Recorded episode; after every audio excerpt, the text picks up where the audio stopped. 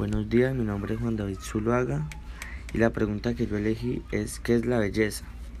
Pues yo creo que la belleza es la apreciación que tenemos hacia el mundo y la belleza se puede interpretar de varias formas que puede ser muy compleja porque todos tenemos gustos diferentes. La belleza es una sensación que nos produce como una reacción emocional y quien experimenta la belleza se podría decir que es como una sensación y, y la belleza es subjetiva. Podríamos decir que la belleza, sin embargo, no es una magnitud, entre otras razones, porque no es posible elaborar una escala y mucho menos un aparato que permita determinar cuántas veces una persona o un objeto es más bello que otro.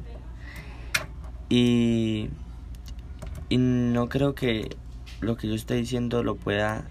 Ah, no, sí lo podría defender otra persona, ya que todos tenemos gustos diferentes y, y nos va a parecer algo mm, más bello que a otra persona.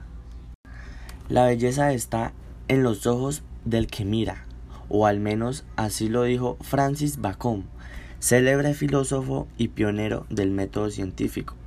Pero ¿qué es lo que realmente sabemos sobre este sentimiento arrollador? Un nuevo artículo, artículo publicado en la revista Guret Biology repasa algunas de las reflexiones más destacadas sobre la belleza. Desde el punto de vista tanto filósofo como científico, en esta metaanálisis, Anne A.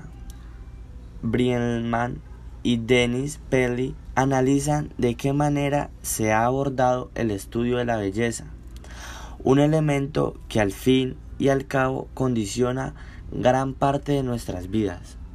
En conclusión, se podría decir que a partir de este preciso instante del nacimiento en que todo ser humano se ve expuesto a las concepciones de estética y belleza, es por eso que vale la pena preguntarnos, ¿por qué no son tan importantes estos dos conceptos para la mente humana?